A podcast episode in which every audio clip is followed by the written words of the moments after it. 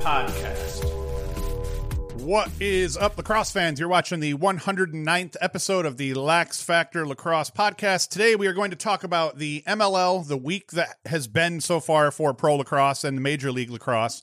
They have their playoffs going on today and tomorrow. Their semis and finals are today and tomorrow. Then we have the PLL kicking off action, the Premier Lacrosse League kicking off action today as well and tomorrow. We have three PLL games this weekend and three MLL games this weekend. So, six live lacrosse contests for us all to watch. Before I dive into all of that, be sure to like, subscribe, hit the notification bell. Just hit the like, like button indiscriminately. Let's get us to 50 likes for this video. Pro videos don't typically perform as well as the college, but let's see if we can get a pro video over uh, 50 likes for the day. And as always, you can go to laxfactor.com to support the channel beyond that, buying swag and t shirts and hats and mugs and whatever else you desire. And as always, thanks for listening or watching. And then if you want to listen only, anchor.fm forward slash lax factor. So let's get into it. The MLL playoff weekend. We had a great week of lacrosse. The MLL quality of lacrosse that Major League Lacrosse put out this past week was excellent. Now, I think that early on in the week, it was a little bit offensive heavy. I think that would be fair to say, but I think that come Thursday and Friday's action, we saw defenses clamp down. We we saw a lot of guys getting beat on from the beginning. That's not to say the defenses haven't been playing hard, playing tough, and then and hacking the crap out of people. They have been doing a great job at that all along. What we started seeing, though, I think by the end of the week, is some really good team defense. Uh, we saw teams get locked down a little bit more. The offensive outputs put down a little bit.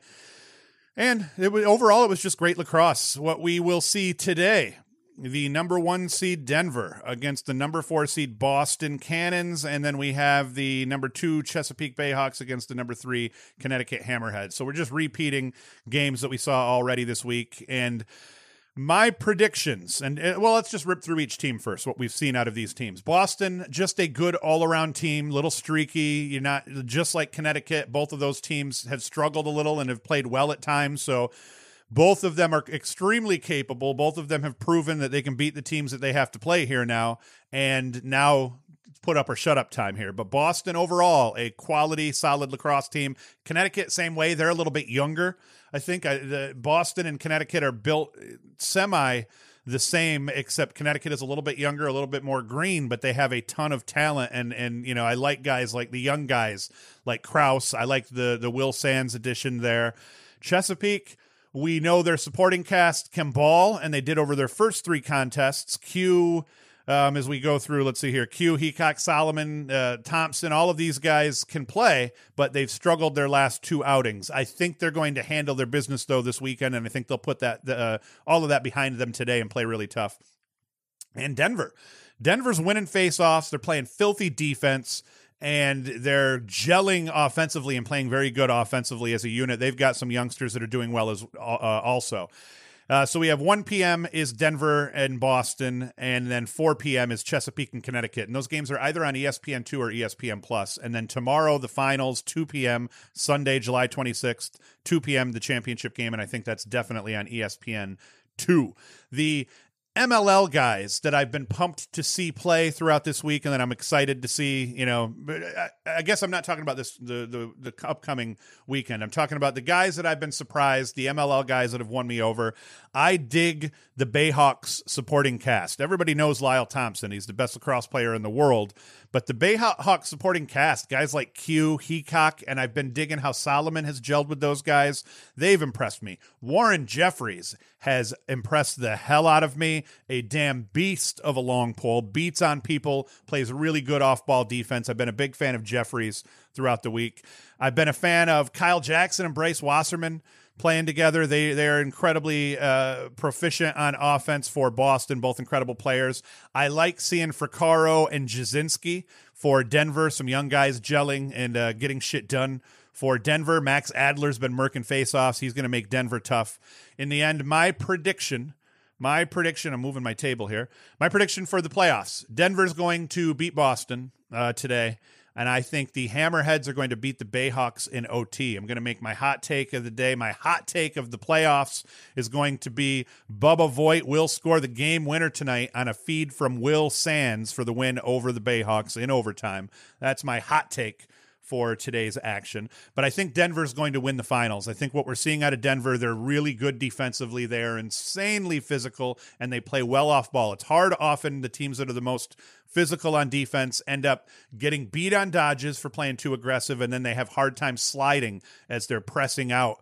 So I think that Denver blends both of those things well. They play really good team defense. They play well off ball, but they they are aggressive as all get out and they beat people up. So I like Denver in the finals. Uh, winning faceoffs and scoring goals is going to help them for sure. But sadly, that's my prediction. I think I picked the Bayhawks earlier in the week over Denver. I think I picked a repeat. No, I picked the Bayhawks over Connecticut. I think Connecticut's going to beat the Bayhawks today for a second time in a row, and I think that they're going to lose to Denver in the finals. Sorry to my Connecticut homeboys. PLL. Let's get on to the PLL action. Let's not even waste time. There's no segues here. We're just going to get right into it.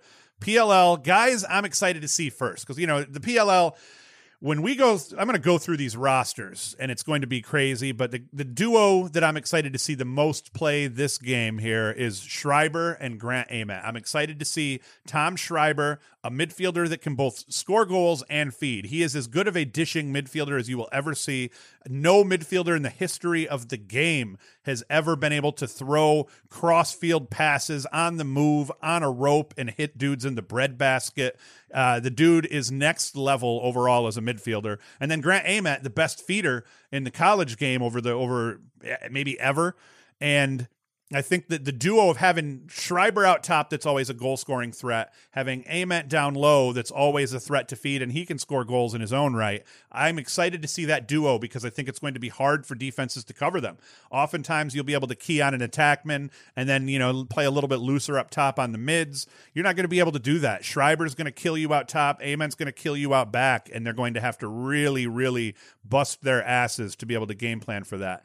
I'm excited to see Rob Pannell. Is he an MVP MVP candidate as a geezer? Any of you guys who have watched him on Instagram through the offseason, this dude is shredded, and he's not shredded in an actor sort of way like hey man i'm an actor. I've got to get shredded for this movie. So i'm going to dehydrate myself for three days so that i can look ripped for this photo or you know for this uh, shoot.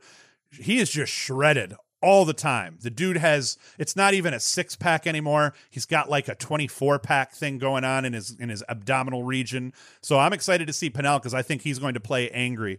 Uh, Atlas Star Power. You look at Pannell, Brian Brown, Chris Cloutier, Eric Law. I mean, like seriously, all these guys on attack. I want to see what Bryan Costabile does. I want to see if the young gun gets burned at midfield and scores himself some sweet goals, spot shooting with some of those attackmen drawing a lot of attention and eyeballs. Guys like Bryan Costabile and Rabil, they can feast out top.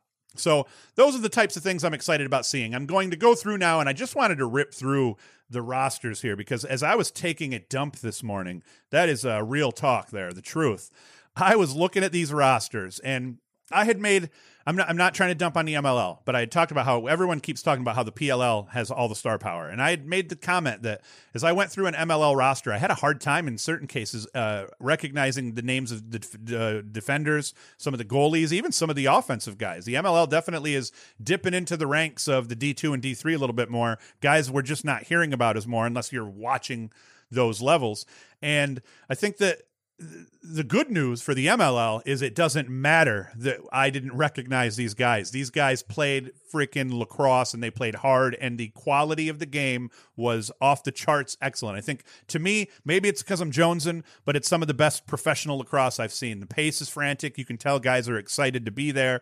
So the MLL, they put a great product on the field here. Uh, they still very no stats for the public. Like uh, the only place you can get the best place to go if you want to read about the MLL is I think lacrossebucket.com. Tanner uh, my buddy Tanner over there has done an incredible job. Inside Lacrosse does a good job as well, but the MLL still does a terrible job within their own media relations. They don't even have articles up that night about their games. It's like, come on, people. You know, you're you're sitting here competing against a media giant and and a company in the Premier Lacrosse League that gets media, gets social media, gets how to do this, and you're competing against them, and you're still not doing it right. That was the big sore for uh, Major League Lacrosse. But let's get positive again. PLL rosters.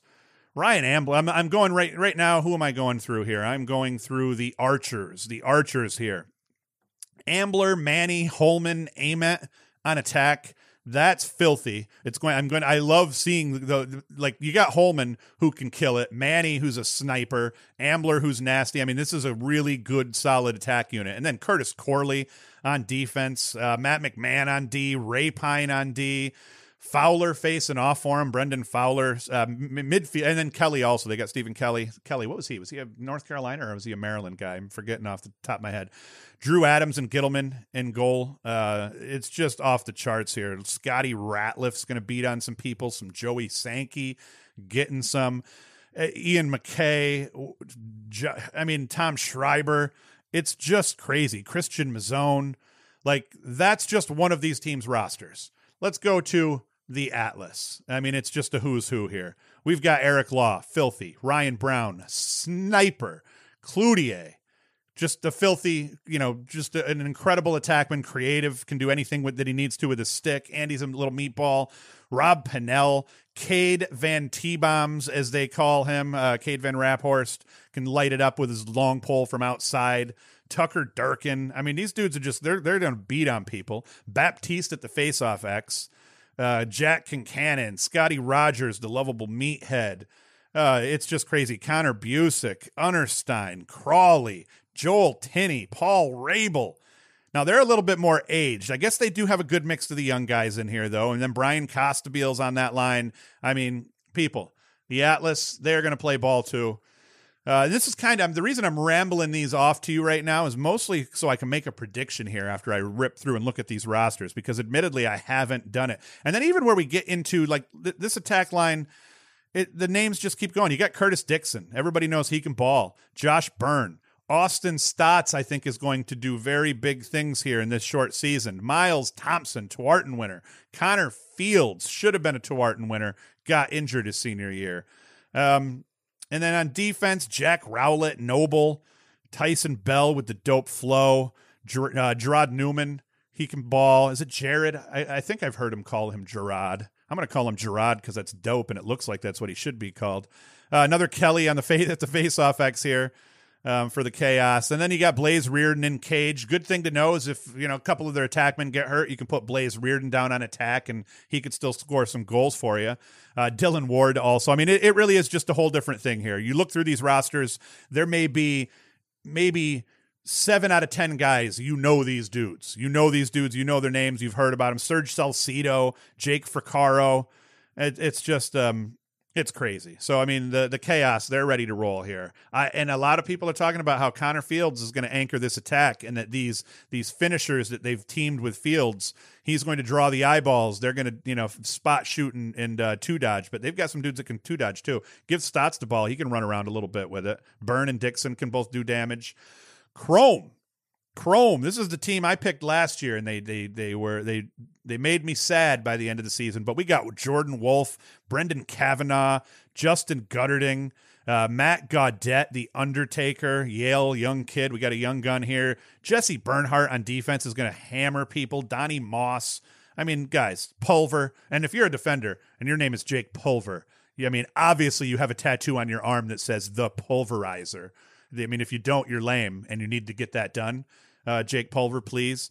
Jesse King, Michael Manley, any defender whose name is Manley, that's awesome too. I wonder if Michael Manley is a PY homie because if he is, I know some Manleys from PY.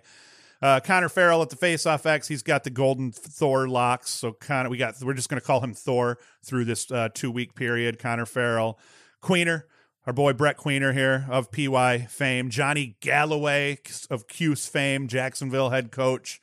Um, these guys are not going to win this. I do not think they're going to hate that I'm saying that, but I do not think the Chaos is going to win this. Even though Thor is going to win a lot of faceoffs for him, I'm looking at the roster, and that's the first one where I'm still thoroughly impressed. I mean, come on, Guterding uh, on attack. You got the, and, and, a mix of Guterding with uh, with a Kavanaugh and Gaudet. You know, you can't beat that. Jordan Wolf also uh, just a little beast, little little uh, cricket. So I don't know. Let, us get to the Redwoods though. And the Redwoods did the Redwoods lose at uh, Heningburg? I, I I, I meant to look this up before I did this, but that's. There, there are a couple of the guys that we that ended up getting lost to Corona, or did Heningburg have maybe the the heart problem? I can't remember, but somebody lost a couple of big cats, and that's going to suck for them. Now the Redwoods are going to be fun though, because no matter who they lost, they still got Garnsey. Uh, they got Clarke Petterson from uh, uh, Cornell. Matt Kavanagh. So we got the Notre Dame connection. Jules Heningburg, if he is playing, I can't remember for some reason here. I'm going to have to end up looking this up. I'm going to ask Google in my in my pocket. Um, Brendan Gleason. I mean, we've got a big Notre Dame connection there, isn't it? I think Gleason was the other Notre Dame guy. Uh, Glazner on defense, Garrett Epple on defense. These guys are going to beat people up. Face off, I'd say they're probably the least capable overall, although Peyton Smith can win some some draws at the X. Tim Troutner Jr. in cage, Miles Jones at midfield, Tyler Dunn. I'm a big Tyler Dunn fan. Uh, Brent Adams, Kyle Harrison, Joe Walters, who can snipe like crazy. Nick Ossello. Yeah, Serge Perkovic, big monster from out top, big bomb of a shot. So Redwoods are going to be good. But once again, I do not, they're not, still not one of my top two rosters here as I'm looking through these. Um, we're going through the Water Dogs. Now, least powerful attack, I would say. Westberg, McArdle, Drenner, Cuccinella, and Reeves. And I mean, listen, you got a, a, a, a Tewaaraton winner in Reeves. McArdle and Berg have been doing it. Uh, Drenner's filthy. I mean, all those guys are filthy. But I'd still say less star power on attack than some of these other teams, and possibly maybe not as great of a mix overall between Dodgers, snipers, and all of that. Uh, but let's look at the D. Sabia, Brody Merrill. We got some vets there. Um, whoops, I just went into somebody's sitting here touching the screen all willy nilly. Yeah, their uh, their roster. Ben McIntosh out top at mid though. We got another ginger playing midfield, and I tell you what, he looks mean with that beard and the flow. Uh, uh, Drew Snyder, Connor Kelly, Zach Currier. I mean, boom, that's crazy too. But nope, Water Dogs, you're not going to win it. You're not winning at all. I've said it first, uh, and now we're getting into the Whipsnakes. Last last roster: Brad Smith, down on attack. He can snipe. He can move around a little bit too. Matt Rambo, you know, he's Matt Rambo. He's nasty. Zed Williams, that's a great, great person to throw in there. A huge vet. That was a great pickup. Uh, um, Nardella at Face Off X. He's just got a dope name. Jacob Stover in cage, baby. Oh, I mean, Stover looks a lot different than I, you know, I picture, I can only picture Stover with his helmet on. This is like, I think one of the first times I've really seen Stover uh, in a head with his headshot like that. So Stover's looking kind of dope. Looks mean as a as a goalie. Um, Jake Bernhardt. All right, I'm ready. I've gone through these rosters. I think I know who is going to win this, and I think I know who is going to end up. My three teams that I think have the, or my two teams. I'm just going with two teams. I think that the two teams that we're going to end up seeing in the finals, because I think their rosters are filthy. I think it's going to be Atlas Archers, people. Atlas, Archers, and then I think the Redwoods will be the other ones in the mix, depending on who dropped because of COVID and all that crap. So I'm picking Archers and the Atlas, but I think that in the end, I think you're going to see. Ooh, hold on.